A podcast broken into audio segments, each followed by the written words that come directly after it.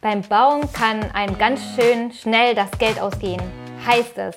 Aber ihr könnt auch ganz schön viel Geld geschenkt bekommen und die besten Häuser damit bauen. Darum geht es in dieser Folge. Und neben mir ist ein Gast und das ist Rainer Feldmann, ähm, externer Sachverständiger der KfW, also Kreditanstalt für Wiederaufbau. Und ihr werdet so viel lernen. Lehnt euch jetzt schon mal zurück und freut euch. Erstmal herzlich willkommen bei unserem Podcast Luftdichtheit geprüft. Wir sprechen hier Klartext zu Luftdichtheit, Blow-Test und Qualität am Bau. Und zur Qualität am Bau zählt ja auch, ähm, äh, also eine große Rolle für die Qualität am Bau hat die KfW gespielt. Und die Frage ist, wird sie das künftig auch? Die KfW spielt immer noch eine große Rolle, wenn es um qualitätsbewusstes Bauen geht, speziell in der Energieeffizienz weil ähm, die KfW ja schon seit nunmehr bald 20 Jahren für die Förderung für energieeffiziente Maßnahmen im Gebäudebereich äh, zuständig ist.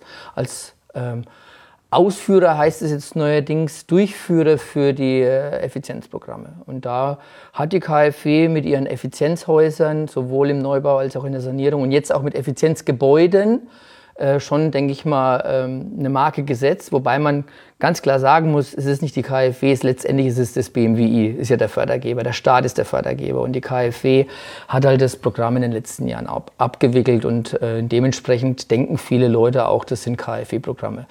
Das sieht man schon alleine daran, äh, in der Vergangenheit war in den Medien immer schon das KfW-Effizienzhaus, wie auch immer, und das ist jetzt komplett äh, verschwunden. Es ist jetzt nur noch das Effizienzhaus. Muss man aber auch so sehen. Ne? Der Fördergeber ist der Staat und nicht die KfW selber. Und es werden ja drei andere Buchstaben jetzt ähm, berühmt, BEG. Vielleicht magst du das auch erklären? Ja, mittlerweile ist es ja tatsächlich so, ne? wir sind so im drei, drei Buchstaben äh, Bezeichnungen GEG fürs Gebäudeenergiegesetz, äh, jetzt äh, das BEG, das ist das Bundesprogramm für effiziente Gebäude, dann gibt es noch BZA und BND, aber dazu werden wir vielleicht später noch irgendwas erzählen. Und es ja. gibt auch BAFA. BAFA, das sind aber vier Buchstaben. Buchstaben, okay. Ähm, das BEG, also es hieß ja, das BEG oder nicht, nicht das BEG, das ist ja kein Gesetz, BEG löst KfW ab, das stimmt aber so auch nicht. Ne? Nein, das BEG hat nicht die KfW abgelöst, sondern das BEG ist ein ganz neuer Ansatz, energieeffizientes Bauen äh, nach vorne zu bringen. Letztendlich könnte man sagen, aus vier mach eins mit drei mit statt zehn. Also es gab früher vier große Programme vom BMWI, also praktisch von der Regierung, Marktanreizprogramm, die ganzen EBS-Programme. EBS steht für energieeffizientes Bauen und Sanieren bei der KfW. Und das hat man jetzt unter ein Dach gebracht. Viele Leute sprechen ja auch schon mittlerweile, wenn man sich die Grafiken im Internet anschaut, immer so für so ein Häuschen House of Back heißt es jetzt in Zukunft, von den einen oder anderen. Das heißt, es gibt ein Förderprogramm und nur noch drei statt zehn Teilprogramme. Musst du mal vorstellen, früher gab es für zehn Förderprogramme Merkblätter, Richtlinien, Infoblätter, bababababab. Und jetzt hat man gesagt, nein, die Energieeffizienz kann man mit drei äh, Einzelbausteinen komplett abgreifen in systematische Maßnahmen, wie zum Beispiel das Effizienzhaus, Wohngebäude oder Effizienzgebäude, das sind die Nicht-Wohngebäude, energieeffizienten Bauweise und die Einzelmaßnahmen für Sanierungsvorhaben. Das kann man schon sagen, es hat sich dann zusammengeschrumpft.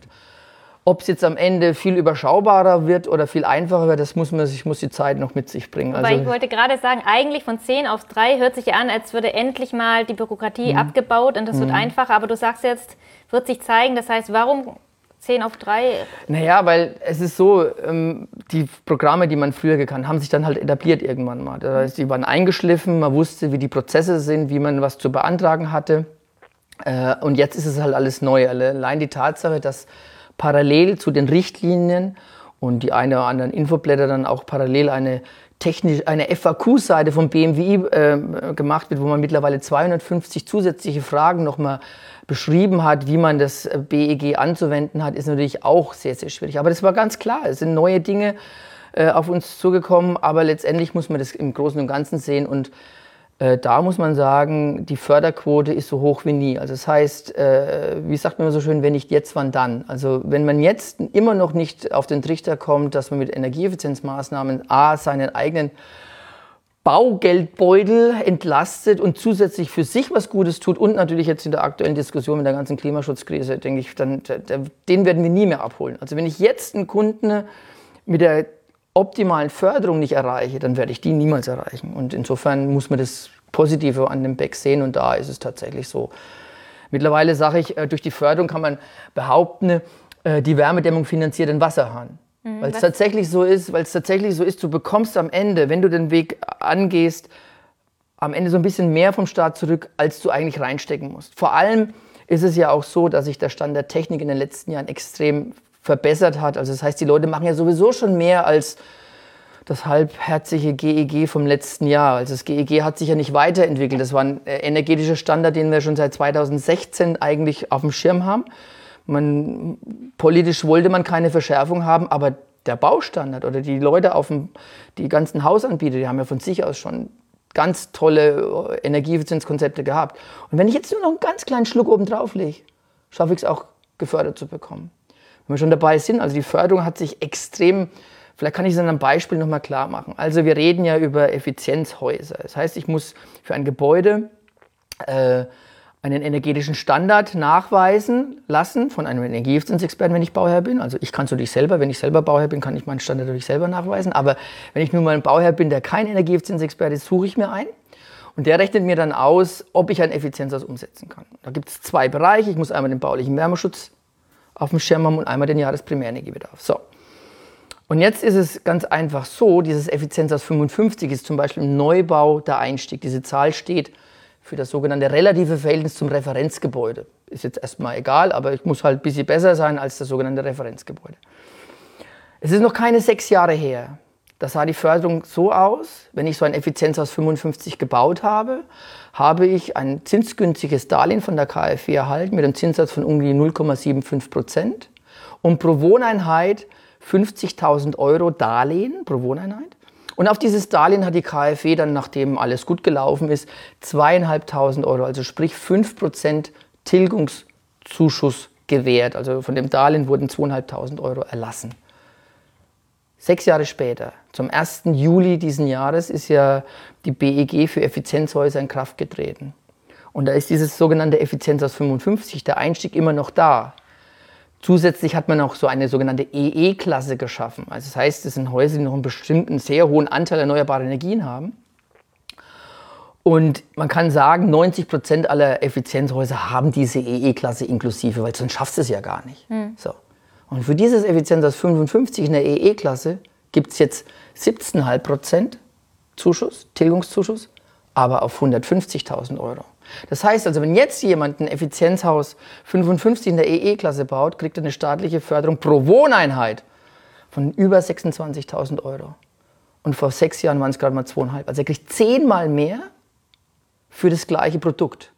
Darüber hinaus kann man sagen, dass sogar äh, die Berechnungsmethodik und die, baulichen, die, die, die, die Bauprodukte, die man bekommt, sich auch weiterentwickelt haben. Es ist viel leichter eigentlich auch jetzt, das zu machen. Und trotzdem gibt es immer noch Menschen, die der Meinung sind, es funktioniert nicht. Genau, oder die für eine Million ein Haus bauen und dann sagen so, ah, sollen wir da wirklich... Ja, diesen letzten Zacken, ach nee, das ist mir jetzt zu viel Aufwand, das ist mir zu viel Stress da muss man auch sagen, es ist generell für viele Leute immer so eine Sache, oh, KfW, oh, da muss ich einen Antrag, da brauche ich doch noch jemanden, ein viertes Augenpaar, mein Bauleiter muss dann nochmal kontrolliert werden, oh, und dann steht hinter jeder Ecke am Ende noch so ein KfW-Prüfer oder was auch immer. Die haben halt alle Schiss, dass da Mats großartigen Aufwand betrieben wird und du wirst kontrolliert.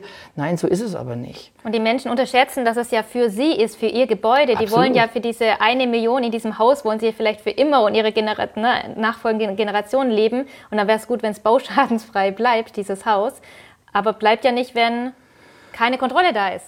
Ja, also das muss man an, der, an dem Punkt muss man das ja auch mal sehen, dass tatsächlich, wenn noch mal jemand für ein spezielles Thema und das ist nun mal die Energieeffizienz und dafür stehen die Energieeffizienzexperten auch, dass man da noch mal explizit jemanden draufschauen lässt, wenn es darum geht, äh, Wärmebrücken oder halt auch das Thema Luftdichtheit, was er ja bedient, äh, ist es auf jeden Fall für den Bauherrn, also erstmal fürs Gebäude sowieso und für den Bauherrn natürlich auch der ganze Stress.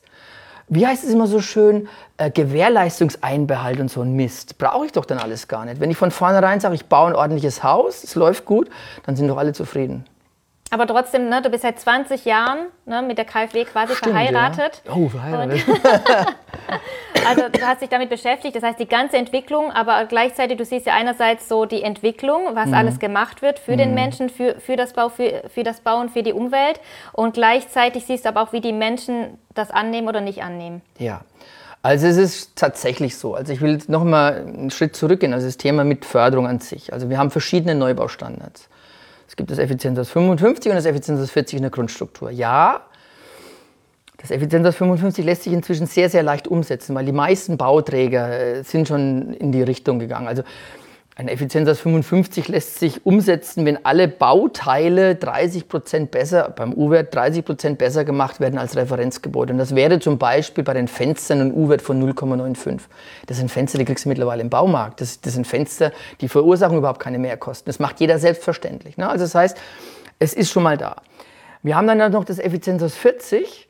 Das ist so meine eigene Leidenschaft. Also ich habe vor zehn Jahren Energiesparhaus 40 gebaut, damals zu der Zeit. Ähm, und da war das für mich auch schon so eine Art quasi Effizienz aus 40 in diesem Zusammenhang. Und ich wollte es halt machen.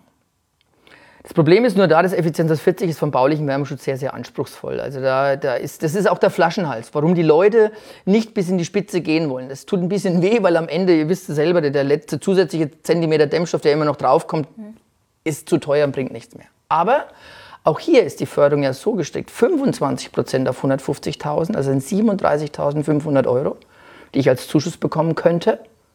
Wenn ich dann noch eine zweite Wohneinheit drin hätte, so, so eine Einliegerwohnung, die dann im Keller mit rein, sind es 75.000 Euro, die ich zusätzlich bekomme, um ein Effizienz aus 40 umzusetzen. Effizienz aus 40 plus rede ich jetzt allerdings in dem Zusammenhang, muss ich ein bisschen vorsichtiger sein, denn dass ich die ganzen Begrifflichkeiten durcheinander spreche. Aber ich sag mal, das ist der Best of, Best Case. Zwei Wohneinheiten, Effizienz aus 40 plus, 75.000 Euro. Mir kann doch kein Mensch erzählen, dass ich 75.000 Euro zusätzlich in Energieeffizienz stecken muss, um diesen Standard zu bekommen. Das heißt also mit anderen Worten, auch ein Effizienz aus 40 lässt sich kostenneutral umsetzen. Also das könnte jeder Bauherr tun. Mhm. Aber nein, da kommen dann wieder die Kaufleute und die Banker oder wer auch immer und sagen, ja, aber das Effizienz 55 ist vom Aufwand und Nutzen, ne, Kosten-Nutzen-Rechnung, das ist halt in unserer heutigen Gesellschaft immer so, alles muss sich rentieren, alles muss wirtschaftlich sein und der Beste abgreifen. Und dann bauen die Leute halt doch leider zu viel Effizienz 55 aus meiner Sicht. Das ist ein Stand, der wird, sage ich mal, spätestens zwei bis drei Jahren gesetzlicher Standard sein. Und ja. dann, Häuser bauen wir ja nicht für die nächsten fünf Jahre, Häuser bauen wir für 30, 40, 50 Jahre. Das heißt, die Menschen bauen ja dann gar nicht für sich das Beste, sondern es ist schlechte Beratung. Nein, das will ich jetzt nicht sagen, dass es eine schlechte Beratung ist. Ähm, aber ich, ja. Angstberatung. Doch, Angstberatung, hört ja. sich gut an. Nee, es ist tatsächlich so. Ähm, die lieben Kollegen sollten mehr Mut haben. Also, ein Satz von mir, weiterdenken als der Auftrag ist erlaubt. Also weißt du, wenn da, wenn da so ein Baujahr kommt, ja, ich habe gehört, es gibt eine staatliche Förderung Effizienz aus 55 und ich habe dann einen Energieeffizienzexperten und sagt, ja, mache ich dir. Das ist falsch. Der sollte sagen, ja, gibt's, aber du könntest auch noch ein besseres Haus machen und ist genauso, dass du nicht drauflegen musst. Genau, fürs gleiche Geld quasi. Ja. Also man kriegt quasi wirklich Geld vom Staat geschenkt. Man kriegt Geld vom Staat geschenkt. Und die Menschen geschenkt. jammern doch immer, dass sie Steuern zahlen. Dafür zahlen sie Steuern. Dann sollen sie es doch... Sollen sie es auch vernünftig für ihre Hausprojekte ja, einsetzen, selbstverständlich, Fall, klar. Ich, ne? ja. Also wenn, das, das wird einfach, ähm, diese Programme gibt es ja, gibt's ja für einen Grund. Ja gut, also man muss schon sagen, auch die Tatsache, dass natürlich die Bundesregierung jetzt vor ein paar Monaten ja auch nochmal ein Schienenbein getreten bekommen hat, dass zu wenig Klimaschutzaktivität ja. gemacht wird, wurde ja sofort gleich drüber nachgedacht. Gab es, glaube ich, auch einen Kabinettsbeschluss, Klima, ähm, das Klimaschutz-Sofortprogramm, ne? also so GEG e und, und BEG sollen nochmal auf den Prüfstand, da wollte man nochmal richtig Gas geben. Das habt ihr vielleicht gehört, Solarpflicht auf allen Dächern, dann hat man es wieder einkassiert.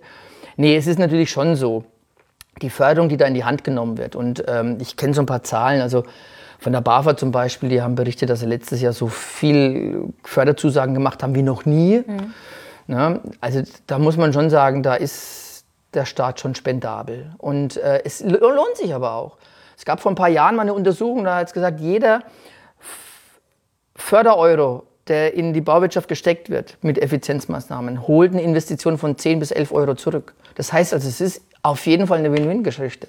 Und das ist auch egal, in welcher Dimension das gilt, sowohl für die Einfamilienhaus, Mehrfamilienhaus als auch für Großprojekte. Ja. Und, und für Mehrfamilienhäuser ist es ja sogar noch spannender, weil da die spezifischen Kosten pro Wohneinheit ja geringer sind. Weißt du, diese 150.000 Euro gibt es pro Wohneinheit. Mhm. Das heißt also, ein Einfamilienhaus kriegt einmal diese Förderung. Dieses Einfamilienhaus hat jetzt mal, sage ich mal, ich bin jetzt mal großzügig 200 Quadratmeter Wohnfläche, Nutzfläche. Ein Mehrfamilienhaus mit 10 Wohneinheiten hat vielleicht so äh, ja, 1200, 1400 Quadratmeter. Ne? Und bekommen aber auch pro Wohneinheit diese 150.000. Und das Allerbeste äh, sind Studentenwohnheime, Seniorenwohnheime. Da wird mehr oder weniger nach Bettplatz gefördert. Da kannst du mit dieser staatlichen Förderung das gesamte Projekt umsetzen. Du kannst alle Kosten mehr oder weniger reinpacken, bis aufs Grundstück und noch so ein paar andere Sachen, aber das Gebäude selber kannst du eine Vollkosten finanzieren. Jetzt nochmal, ich kann mich ganz gut entsinnen, Passivhäuser waren ja auch mal in der Gesellschaft sehr gut verankert, für den Leuten, die bauen wollten. Aber die meisten hassen Passivhäuser. Ja. Also ich, ich weiß es, ich liebe ja Passivhäuser, aber ich weiß, sobald ich ein Interview zu Passivhaus mache, gibt es die meisten Reaktionen drauf, weil die Leute total irgendwie getriggert werden, sobald sie Passivhaus hören. Ja, weil sie immer dann diese Geschichten, so du darfst die Fenster nicht mehr aufmachen. Ja, oder weil sie auch Angst haben vor ja. weiß ich, gutem Bauen. Ja. Weil das, was du sagst, heißt ja eigentlich, ähm, es gibt keine Ausrede mehr, dass man sagt, also ich würde ja gern gut bauen, aber das kann ich mir nicht leisten. Das heißt, dieses Argument ist tot. Das ist tot. Du bekommst bei so einer Voll, wenn, wenn du fast eine Vollfinanzierung machen kannst, kriegst du, wie gesagt, bis zu 25 Prozent zurück. Mir kann doch kein Mensch erzählen, dass beim Bauwerk, dass du 25 Prozent Kostensteigerung hast, nur weil du energieeffizient bauen willst. Das heißt, beim Wolfgang, ja, Wolfgang Feist ja. hat vor 10 oder 15 Jahren schon gesagt, Mehrkosten, reale Mehrkosten, wenn ich es halt auch echt bewerte, mhm. ne, sind nicht bei unter 10 Prozent. Das heißt also, da muss man ganz klar sagen, die Ausrede zählt nicht mehr, dass es zu teuer ist. Aber das Wort Passivhaus gab es ja bei der KfW nie. Das hieß ja dann immer unter energieeffizient. Also das Wort Passivhaus wurde nirgends Ja, das, das ist natürlich auch sehr, sehr schade. Es, ähm, es ist halt folgendermaßen, also das Passivhaus ist ja mehr oder weniger so eine privatrechtliche Angelegenheit. Wolfgang Feist hat es etabliert, hat es gut gemacht. Es ist ein guter energetischer Standard. Aber selbst ich habe mich damals erstmal von einem Passivhaus nicht distanziert, aber gesagt, für mein Haus mache ich keinen Passivhausnachweis, weil dann doch ein paar Räume dabei mhm. waren, die als Passivhaus nicht so richtig ja. funktioniert hätten. Man kann hätten. als Passivhaus Standard bauen. Man muss, man ja, nicht, man muss ja nicht ein Passivhaus bauen, aber Passivhaus wenn man, den Wärme, wenn, man, wenn man nur den baulichen Wärmeschutz betrachten ja. würde, ist das Effizienzhaus 40 teilweise sogar über dem Passivhausniveau hinaus. Also weil, weil, weil bei, dem, bei den Effizienzhäusern hast du ja einen statischen Wert. Du musst so und so viel Prozent besser sein als dieses Referenzgebäude. Ja. Und bei guten, kompakten Häusern ist es so, da wird ein Wärmeschutz verlangt, der geht über das Passivhausniveau hinaus sogar.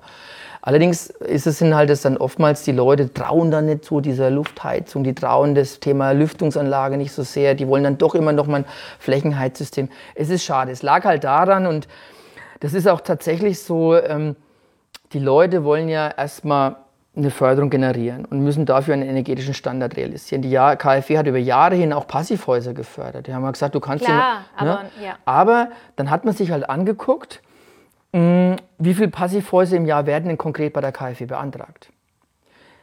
Es sind wesentlich mehr Passivhäuser gebaut worden, als beantragt wurden. Warum? Naja, weil die Nachweismethodik zum Zeitpunkt einer Antragstellung, da hast du ja noch nichts. Da hast du einen Hundertstelplan, einen Baueingabeplan mhm. oder was auch immer. Ja. Ne?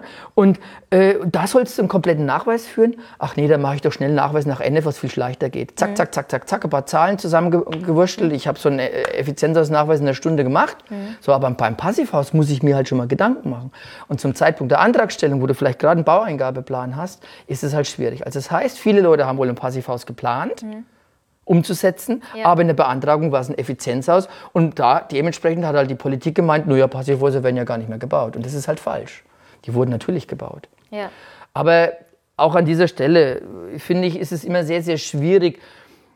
Also ich sage mal so, ein Effizienzhaus 40 plus mit äh, bestimmten Zusatzkomponenten, eine gut ausgeklügelte Passiv äh, äh, Photovoltaikanlage auf dem Dach mit Batteriespeicher, ein gutes energetisches Gesamtkonzept. Steht einem Passivhaus nichts nach und umgekehrt auch nicht.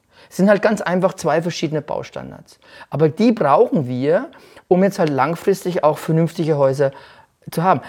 Das ist ja auch was ganz was Spannendes. Ich habe gerade erzählt, ich habe vor zehn Jahren, ich habe vor zehn Jahren mein eigenes, damals noch hieß es ja Energiesparhaus 40 gebaut, war allerdings schon ein Effizienzhaus 40 Standard. Und das Kuriose jetzt an dem neuen Förderprogramm ist ja das, ähm, dass man jetzt äh, sanieren kann. Häuser, man kann Häuser jetzt sanieren, die zum Zeitpunkt der Antragstellung gerade mal fünf Jahre alt sind. Vor fünf Jahren haben die Leute gebaut und ja. haben, keine, haben vielleicht unter Umständen einen Standard gemacht, den du jetzt nochmal fördern ja. lassen kannst. Ja. Wobei man dazu sagen muss, das ist halt ganz speziell, weil es ist ein neues Förderprogramm. Jetzt kam ich zum Beispiel mit meinem Haus, das ist, ich gefühle, das ist noch ein Neubau für mich, ne? Ja. ganz klar. Aber ich könnte jetzt direkt einen Antrag stellen, Förderantrag stellen auf ein äh, Effizienzhaus 40 in der EE-Klasse, wenn ich einfach die Maßnahmen durchführe und würde dann auch nochmal im Zusammenhang die volle Förderung bekommen. Das heißt, Aber ich mache das Haus noch mal besser. Ich meine, ja. also worauf ich hinaus will, ist die Tatsache, die Politik hat scheinbar verstanden, dass auch nach NF bauen nicht unbedingt das Nonplusultra war. Das heißt also, wir reden jetzt in der, in der Beck Effizienzaus, in, in den Sanierungsprojekten jetzt nicht mehr von Altbausanierung, sondern vielleicht auch von Jungbausanierung. Mach aus der NF ein Effizienzhaus. Du kriegst jetzt nochmal die Gelegenheit, das, was du vor fünf, sechs, sieben Jahren versemmelt hast, hast jetzt die Gelegenheit, kriegst nochmal Fördergelder, wenn du es jetzt aufpimpst. Wenn du jetzt das Haus hernimmst und sagst, okay, jetzt mache ich ein Effizienzhaus draus, kriegst nochmal die Gelegenheit. Das hört sich schon ein bisschen irre an, oder? Es ist grundsätzlich irre, aber anscheinend muss man den Leuten solche Happen hinwerfen, dass es dann doch endlich mal auch sehen, ja, energiesparendes Bauen ist inzwischen tatsächlich ähm, äh, lukrativ auch für mich. Also die Förderung sitzt ja, wie in vielen anderen politischen Bereichen, heißt sie immer fordern und fördern. Über das Ordnungsrecht werden bestimmte energetische Standards gefördert. Über Jahre war es die NF, die NF-Standards. Äh, jetzt sind die NF-Standards zu den GEG-Standards geworden an dieser Stelle, wobei man dazu sagen muss, eigentlich ist sogar in manchen Bereichen die NF sogar noch schärfer gewesen wie das Gebäudeenergiegesetz. Also das Thema baulicher Wärmeschutz zum Beispiel ist ein bisschen in den Hintergrund getreten. Ähm, aber ist jetzt erstmal zweitrangig. Aber woran liegt das eigentlich? Weil viele haben ja geschimpft und haben gesagt, ja, das GEG, was ist denn da das Novum? Ne? Das, warum brauchen wir das überhaupt? Das hat nicht den Baustandard verbessert. Wie kommt das? Das kommt ganz einfach daher, dass es von der EU uns aufoktroyiert wurde. Die EU hat gesagt, liebe Mitgliedsländer, ab 2021 dürfen nur noch Niedrigstenergiehäuser gebaut werden. Jetzt ist es aber so, dass die, dass die EU ja nicht gesagt hat, wie Niedrigstenergiehäuser zu bauen sind. Die EU sagt nur, Niedrigstenergiegebäude zeichnen sich aus durch eine sehr hohe Energieeffizienz und durch einen hohen Einsatz an erneuerbaren Energien. Und im GEG steht jetzt, im Grundsatz dürfen nur noch Niedrigstenergiehäuser gebaut werden. Das heißt also, das GEG ist in erster Linie gekommen, erstmal um die ganzen Regelwerke zu bündeln. Ne? Also wir haben jetzt ein Papier, mit dem wir uns beschäftigen müssen. Glücklicherweise regelt das GEG auch die Förderung. Das steht auch. Es gibt einen, Teil 6 ist über die, besteht ähm, in erster Linie über die Förderung. Aber das GEG war halt notwendig, um letztendlich die Vorgaben der EU umzusetzen und das Ganze einfach so auch hier ein bisschen zu entbürokratisieren. Aber die Politik hat ja gemeint, das ist jetzt ein Meilenstein für die Energieeffizienz und das, stimmt definitiv nicht. Also das haben der, ja alle gesagt, alle ja, Experten nein, haben ja gesagt, das ist kein Meilenstein für die Nein, und, und, und, der Treiber, auch nicht der Treiber für die Energieeffizienz. Ja. Der Treiber für die Energieeffizienz im Gebäudebereich ist ausdrücklich das BEG. Und das haben die echt im weitesten Sinne gut gemacht. Hat wohl uns auch, uns speziell uns Energieeffizienzexperten vor einigen Problemen gestellt. Also wir kriegen ein bisschen mehr Dampf im Kessel jetzt. Also da muss man sagen, die alten Programme der KfW waren ein bisschen entspannter, wenn es um Nachweisführung ging. Mhm. Weil wir haben jetzt im BG zum Beispiel zwei, drei Dinge, die uns das Leben nicht schwer machen, aber mehr Aufwand verursachen. Das erste ist schon mal die Tatsache, dass man jetzt zum Beispiel einen Förderantrag, man muss einen Förderantrag stellen, bevor ich einen Auftrag erteile. Mhm. Okay. Ich kann wohl einen Bauantrag stellen, ich kann Planer beschäftigen, aber ich darf noch niemanden beauftragen, mit irgendwas an meinem Bau zu machen. Das war früher überhaupt nicht so. Früher hieß es, also Grundsatz ist vor Vorhabensbeginn. Und jetzt mhm. ist natürlich die Frage, was ist ein Vorhabensbeginn? Mhm. Der Vorhabensbeginn in, in der alten Zeit, in der alten Welt war der Hammerschlag auf der Baustelle. Wenn ich auf die Baustelle gegangen bin, äh, ging es los. Und da vorher musste ich meinen Antrag gestellt haben. Jetzt ist der Vorhabensbeginn äh, der, die Unterschrift auf einem äh, Bauvertrag, wenn ich irgendwie eine Leistung beauftrage. Jetzt muss ich mir vorstellen, wenn ich jetzt zum Holzhausbauer gehe und ich will von dem ein Haus gebaut haben, in der aktuellen Lage, warte ich zwei Jahre, bis das überhaupt kommt. Das Vorhaben ist ja schon mal da. Aber, das, aber der Vorhabensbeginn ist schon da und ich muss den Förderantrag stellen. Und jetzt kommt natürlich die Situation, wenn ich jetzt wirklich zwei Jahre warte, muss ich nach einem Jahr Bereitstellungszinsen zahlen, wenn ich es wenn finanzieren lasse. Oder es kommen Kostensteigerungen hinzu in den nächsten zwei Jahren, die ich aber jetzt nicht mehr abdecken kann, weil ich nachträglich die Kosten nicht erhöhen kann.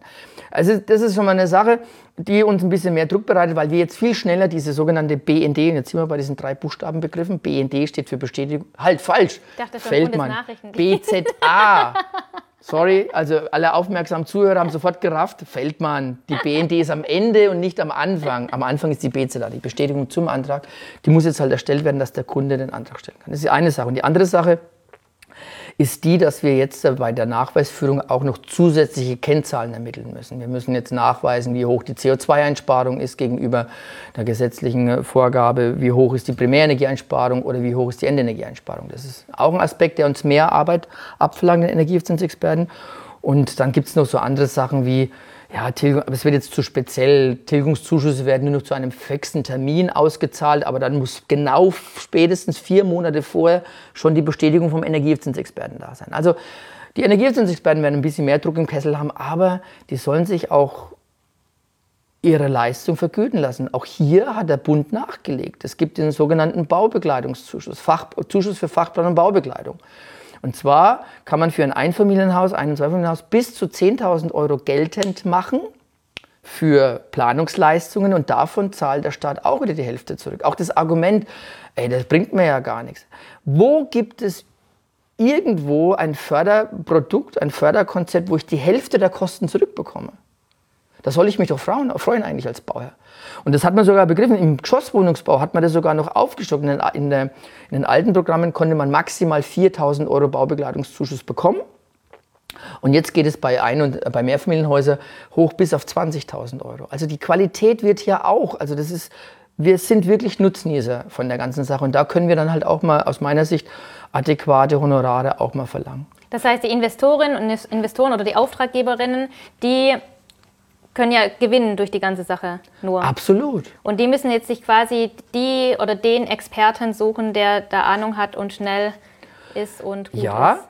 Also es ist natürlich manchmal ein bisschen schwierig, da, äh, heikel, die Frage immer, wen, es ist wie in allen Bereichen, du hast Profis an der Hand, du kannst aber auch Planer bekommen, die vielleicht ein bisschen unsicher sind, die sich nicht so viel trauen, die auch tatsächlich, nochmal vorhin, die im Tunnelblick das machen, was der Auftraggeber vorhat. Die aber selten, oder die nicht unbedingt versuchen, nach rechts oder nach links zu schauen. Vielleicht kann ich es ja noch optimieren. Oder vielleicht kann ich ihn dann doch auf die nächsthöhere Förderstufe heben. Ne? Und dafür gibt es aber die Expertenliste von der DENA, da kann man ja mal gucken, Postleitzahl eingeben, welchen ja. Umkreis nehme ich das und dann kriegt man einen Namen genannt. Aber vielleicht hast du dann einen Geheimtipp, weil Liste ist ja nicht gleich Liste, weißt du, weil man, ich weiß ja, die, jeder, der da drauf ist oder die da drauf ist, muss das bestimmte Seminare im Jahr machen und nachweisen, dass sie eben auf dem ähm, neuesten Stand sind. Aber vielleicht kannst du ja trotzdem einen Tipp geben, wie erkenne ich jemand Gutes? Kannst da würde ich mir jetzt echt die Zunge verbrennen, wenn ich das machen würde. Nein, das Nein, ist auch keine schwierig. Namen, sondern. Nein, natürlich keine Namen. Vielleicht, wenn man die drei Fragen stellt, weiß man sofort, ist ja genauso, wie du sofort erkennst, ob jemand gut bauen möchte oder schnell und ist es egal. Also da gibt es vielleicht so zwei Fragen. Eine Frage, die man daran, die man seinen künftigen Experten Ja, immer, wie, wie, viel, also man kann natürlich so mit so ein paar, wie nennt man das so schön, mit so ein paar Signalfragen ja, aussehen. Genau. Wo kommt, wo kommt der Energieeffizienzexperte überhaupt her? Was ist sein Favorite? Was macht er gerne? Äh, hat er Alternativen? Aber da können, könnte ich jetzt nicht sagen, was da der Weg ist. Also da will ich mich auch echt zurückhalten, weil letztendlich ähm, bin ich ja viel unterwegs. Ich halte ja sehr, sehr viele Seminare, Vorträge äh, zu dem Thema KfW-Förderung oder beziehungsweise Förderung im Allgemeinen und sind viele Energieeffizienzexperten bei mir. Und letztendlich ist es schon so, also auch für die Kolleginnen und Kollegen, äh, die das ja machen, also man wird kein Energieeffizienzexperte durch eine Ausbildung oder durch einen Vortrag. Man macht das aus Leidenschaft. Man muss ein bisschen Leidenschaft mitbringen, man muss auch Bock drauf haben und man muss Projekte wirklich stemmen. Also man kann ähm, ich will da jetzt niemanden so nahe treten, aber wenn ich mit ein, zwei so Effizienzhäuser im Jahr mal gerechnet habe, äh, wird es mir schwer fallen, halt auch die Kniffe und Feinheiten zu erkennen, wo mache ich es meinem Bauherrn leichter. Ne? Also könnte ich als Auftraggeberin fragen, so, wie viele Projekte haben Sie denn so im Jahr? Ja, das ist immer, das ist immer, das ist immer eine Sache. Also weil man ja natürlich dann auch immer mit unterschiedlichen ähm, also das ist ja auch hilfreich, ne? Sozialkompetenz. Du musst ja mit verschiedenen, vielen Leuten unterwegs sein. Du hast Handwerker, du hast andere Fachplaner und, und du hast unterschiedliche Bauherren. Und da ist es schon gut, wenn man Projekte stemmt. Ich weiß halt in der Sanierung, also viele Leute sind in der Sanierung unterwegs, da geht es oftmals immer nur um Einzelmaßnahmen. Und im Neubau wird ja auch viel von Bauträgern, Fertighausherstellern abgegriffen. Und die machen natürlich ihre, auch ihre eigenen Schemen, das ist ganz klar an dieser Stelle. Aber es sind die Projekte, nichts anderes. Die Projekte und ich könnte noch fragen, äh, aus, welchem, aus welcher Motivation sind sie energieeffizient? Ach, ich weiß nicht. Meinst du, meinst du, ein Bauer wird sowas fragen? Auf welche Motivation sind Sie Energieeffizienzexperte geworden? Ja, weil es halt momentan... Also nicht er würde fragen, sondern es geht ja darum zu sagen so, hey, was könnt ihr fragen, damit ihr wisst, dass ihr jemanden dabei habt, der genauso gutes Bauen schätzt wie ihr selbst? Tut mir leid. Da, da, da stehe ich jetzt voll auf dem Schlauch. Da hättest du mich vorher briefen sollen. Dann hätte ich aber Fragen mitgebracht. nee, weil, weil du ja selber, du bist ja komplett für energieeffizientes Bauen, für gutes Total. Bauen. Also weil du, du lebst es ja, du liebst es ja, du klärst auf und du, du verzweifelst nicht, weil du strahlst ja immer noch, ja. obwohl du ja oft siehst, ähm, okay, es gibt so viele Möglichkeiten und trotzdem nehmen das die Menschen nicht wahr. Ja, also ich bin schon frustriert. Also ich, ich bin, also ich habe sie hier, ich habe sie hier auf die Energieeffizienzbrille äh, die, und ich stehe auch voll in den Effizienzhäusern. Das ist auch der Grund, also ich ich bin jetzt seit 2002, habe ich bei der KfW damals angefangen, als externer Sachverständiger ein bisschen zu unterstützen. Mhm. Damals war es noch 2002, da ist gerade die NF in Kraft getreten, da war das noch eine One-Man-Show. Da war ich zwei Nachmittage im Monat bei der KfW. Ich habe glücklicherweise zu dem Zeitpunkt einen Job beim Institut Wohnen und Umwelt in Darmstadt gehabt. Und das IWU hat damals die KfW auch so ein wenig beraten. Und da sie, bin ich halt dann dahin gekommen. Und äh, aus dieser One-Man-Show sind dann über die Jahre hin, sind wir dann, glaube ich, fünf, sechs, sieben, acht äh, Leute geworden, die sozusagen die KfW unterstützt haben bei den ganzen Förderprogrammen. Also das heißt, ich habe die, die Förderung im Gebäudebereich seit 20 Jahren begleite ich das. Also ich will jetzt nicht zu sehr auf die Kacke hauen, aber ich bin ein Mann der ersten Stunde, wenn es um die Effizienzhäuser bei der KfW geht. Und habe da wirklich auch die ganzen Prozesse miterlebt. Und darum fällt mir das jetzt auch relativ einfach, äh, diese ganze Fördersystematik, die Förderlogik in die Back umzusetzen. Mhm. Aber es ist doch ganz klar, musst du mal überlegen, wir hatten ja auch jetzt zu Endzeiten der EBS-Programm, wenn da jemand neu angefangen hat, Energieeffizienzexperte zu werden, kam irgendwie von der Uni, hat seine Ausbildung irgendwo gemacht und hat gesagt, okay, jetzt habe ich Lust, Effizienzhäuser zu bauen. Dann ist er mal auf die KfW-Homepage gegangen und hat angefangen, die Informationsmaterialien runterzuladen. Merkblatt, Infoblatt, technische FAQ. Äh, dann habe ich ja vor ein paar Jahren mal diese KfW-Wärmebrückenempfehlungen verfasst. Äh, was gibt es noch alles? Das sind es 100, über 100 DIN A4-Seiten. Dass da der eine oder andere so ein bisschen Schwellenangst ausprägt, oh je, oh je, mache ich das über, kann ich schon verstehen. Und darum ist es halt wichtig, so Erfahrung mit sich zu bringen. Und, und was, allerdings, was man allerdings äh, festhalten sollte, ist, es zählt das geschriebene Wort. Also mhm. sprich, was die KF in den Richtlinien schreibt, ist auch wirklich, wird auch wirklich eins zu eins umgesetzt und angewandt. Und da gibt es wirklich Sicherheit. Also diese Gefahr immer wieder, die Sorge zu haben, oh, dann kommt mal jemand und überprüft die Sache und so ist es ja nicht. Also es gibt Überprüfungen, es gibt auch immer mal wieder äh, Fälle, vereinzelt inzwischen, äh, wo man vielleicht so ein Effizienzers rückabwickeln muss, aber da sind halt tatsächlich auch ja, Fehler gemacht worden. Also die Vorortkontrollen finden jetzt, ich glaube, schon sieben, acht Jahre statt. Am Anfang gab es eine höhere Ausfallquote wie jetzt, aber es hat sich halt mitgesprochen, rumgesprochen. Und das hat auch was mit Qualität zu tun. Überleg mal, vor, in den ersten Jahren bei der Qualitätssicherung Vorortkontrolle gab es im Neubau bei 50 Prozent der Fälle einen blauen Brief. Also das heißt ein Brief, äh, wir können diesen Effizienzhaus nicht bestätigen. Also hm, hm, hm, mhm. du musst Unterlagen nachreichen. Warum? Weil bei 50 Prozent der Neubauten hat die Dokumentation gefehlt.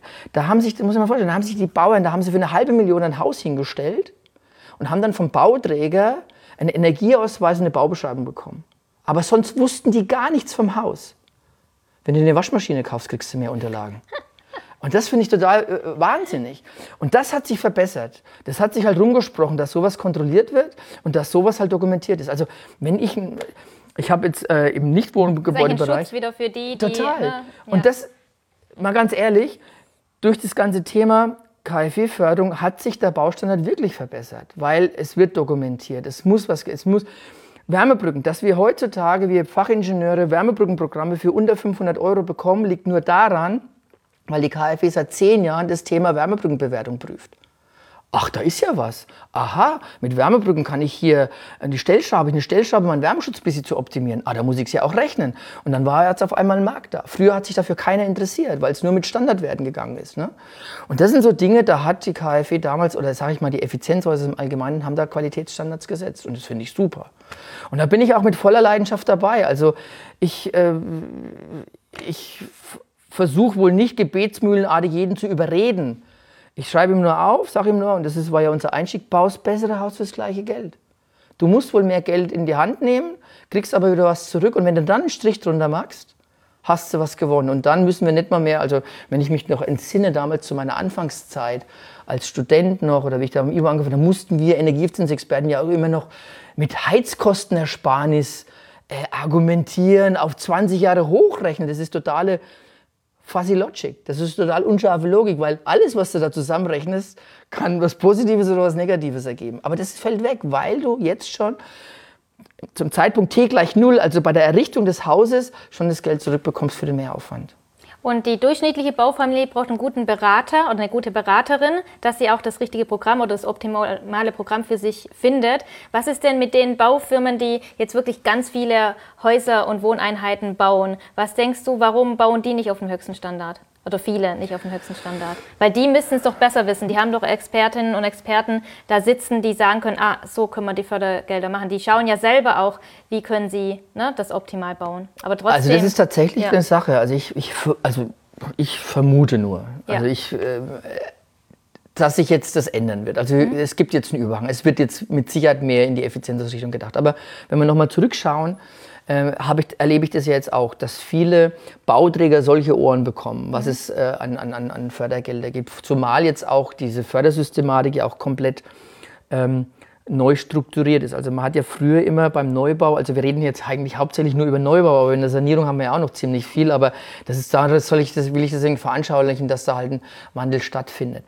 Man hat halt früher immer nur ein Darlehen bekommen und auf dieses Darlehen wurde irgendwann mal ein Tilgungszuschuss gegeben. Aber das war keine echte Belohnung, weil deine Annuität ist gleich geblieben. Es war halt nur auf ein Stückchen Papier, waren dann nicht, waren nicht mehr 100.000 Euro Schulden, sondern vielleicht nur noch 75.000 Euro Schulden. Oder Aber so ist doch auch schön, oder? Ja, grundsätzlich ja. Aber ich habe schon mal gelernt irgendwo, oh, da war ich glaube ich auch irgendwo so ein, was weiß ich, so ein Coaching, Belohnungsprinzip da hinten ist ganz wichtig. Ne? Und jetzt haben sie es ja umgestellt. Jetzt kannst du dieses Geld ja auch bar überwiesen bekommen. Du magst eine Finanzierung irgendwie anders klar und das macht ja jede Bank. Ja. Und dann kannst du am Ende, wenn die Maßnahme umgeschlossen ist, von diesen 37.500 Euro, was ich gerade eben schon, kriegst du dann 37.500 Euro überwiesen aufs, Geld, aufs Konto. Ja. Und dann kannst du davon deine Rosengarten oder ja, was eben bauen. Also, das ist eine Belohnung. Doch, geschenktes Geld. Jetzt sind wir wieder beim Anfang. Genau. Und da ist es, hat sich das alles gewandelt. Und das haben jetzt auch die Bauträger begriffen und verstanden und gesagt, okay, wir bauen das jetzt. Und dann kriegt der Bauer am Ende nochmal einen Bonus oben drüber. Oder die, Bau, die Bauträger machen es ganz raffiniert mittlerweile. Die bauen selber, stellen den Antrag selber und kassieren den Zuschuss selber ab und müssen das gar nicht eher als Effizienzhaus weitergeben oder wie auch immer. Und da wird sich auf jeden Fall was ändern. Ich vermute bestenfalls, dass vielleicht hm, in der Vergangenheit ja, die Sorge von dem einen oder anderen Bauträger da war, oh, ich wäre ja kontrolliert. Aber mhm. wenn man sich mal überlegt, Brandschutzauflagen ja, gibt. Genau, also, alles Kontrolle da, da ist. Auch, ne? Da machen sie es ja auch, ja, ja. ohne mit der Wimpern zu zucken. Das ist ja eh auch so ein Thema. Also ich will jetzt keinem Statiker oder auch keinem Brandschutzplaner oder TGA alle zu nahe treten. Aber mal ganz ehrlich, die Energieeffizienzexperten sind die einzigsten Fachplaner an der Baustelle, die Geld mitbringen. Alle anderen kosten Geld, wenn es um Brandschutz geht, um Statik oder was auch immer. Und das ist tatsächlich und wir sind die, die ganz zum Schluss dazu kommen. Das muss sich wandeln. Also diese ganzen Entscheidungen, ähm, wo soll die Reise hingehen, da werden die Energieeffizienzexperten viel zu spät dazugeholt. Dann sind wir meistens immer nur Feuerwehrmänner, wir müssen dann irgendwas löschen, wir müssen noch Geld beischaffen, weil, oh, ist ja alles so teuer, ist ja alles so teuer. Wo gibt es noch was? Ah, da gibt es Förderung. Ah, da brauche ich jetzt einen Energieeffizienzexperten. Oh, das, das würde ich mir okay. wünschen, eigentlich grundsätzlich. Aber ich habe da puren Optimismus und ich freue mich auch jedes Mal, wenn ich zu so, so, so einem Showfix komme.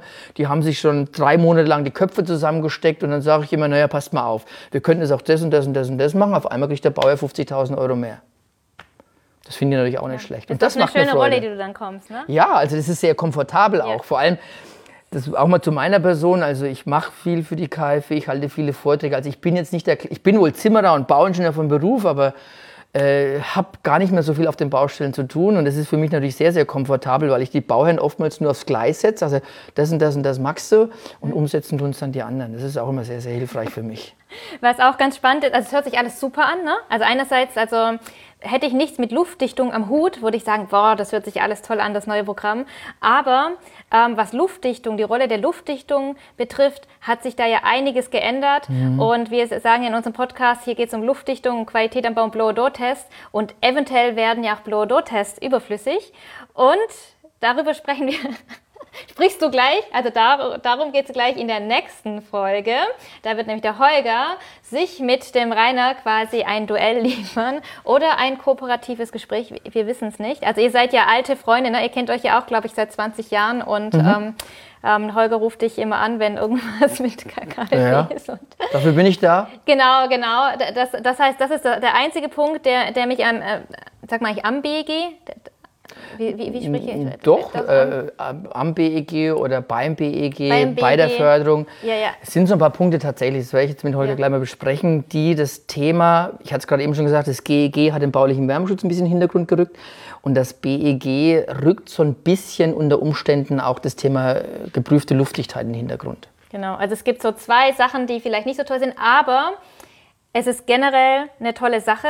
Und ja. ähm, du würdest auch sagen, damit sollte sich jede, jeder beschäftigen, der was mit Bauen zu tun hat.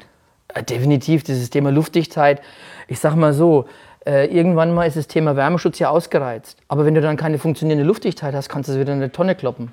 Also irgendwann mal ist das Thema Luftdichtheit, kann ich durch, den, durch die, die verbesserte Luftdichtheit und im, im, Idealfall ergänzt sich das dann noch mit einer Lüftungsanlage, so eine Endenergieeinsparung kann ich nie mehr erreichen, mit den nächsten 10, 20 Zentimeter nicht mehr. Und insofern äh, bin ich da voll äh, safe mit ihm nachher, das weiß ich jetzt schon, weil das Thema Luftdichtheit begleitet mich auch schon seit Anfang an. Ich, da ist es allerdings so, ähm, da muss ich mich dann glücklicherweise immer auf Freunde verlassen, weil ich da in der Planung nicht mehr so vorn bin. Aber das ist ja das Schöne auch bei der BEG, muss man da ganz klar sagen, oder auch bei den EBS-Programmen früher. Du hast als Energieeffizienzexperte dieses Projekt zu betreuen. Du musst, hast Pflichtleistungen der Fachplan Baubekleidung. Du darfst aber jederzeit jemanden dazuholen. Du bist nicht verpflichtet, alles selber zu machen. Und da bin ich echt froh drum. So Thema Luftdichtheit oder auch das Thema hydraulischer Abgleich, da bin ich immer froh, dass ich auf so ein paar Experten zugreifen kann und die können es ja übernehmen. Und Holger ist in Sachen Luftdichtheit einer davon. okay, auf jeden Fall vielen Dank. Danke, dass du Gerne. dabei gewesen äh, bist.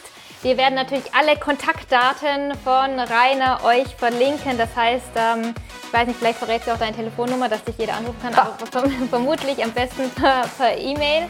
Und ähm, so leicht ist es aber, dich gar nicht zu bekommen ne, als Berater.